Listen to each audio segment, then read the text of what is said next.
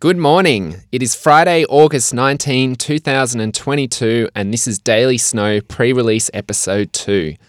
There's been a huge amount of snow overnight at all the New South Wales resorts, and it's still falling as I speak.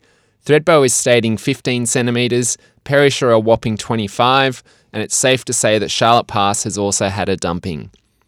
Today, it's looking overcast and windy across the mountains, meaning that many of the lifts will be on wind holds.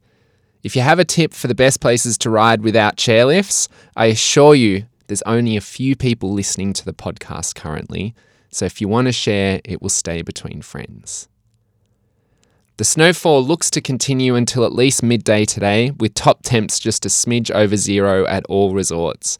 The snow will hopefully start falling again very early tomorrow, which is Saturday, and it will continue through the day, then ease off with a Bluebird Sunday on the cards. In the big picture, the New South Wales resorts are reporting a current snow depth of 146.1 centimetres. But let me clarify how that works.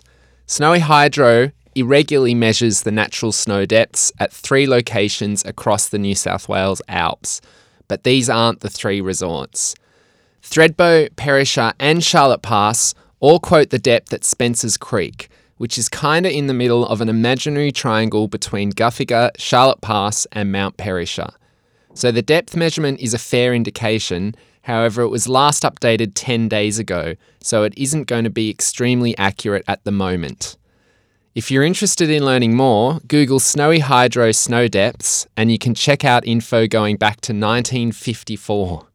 Anyway, today is going to be a highlight day of the season, I reckon, and I'm bummed I can't make it. If you're heading up, then I'm obviously jealous, but also note that chains are a must today.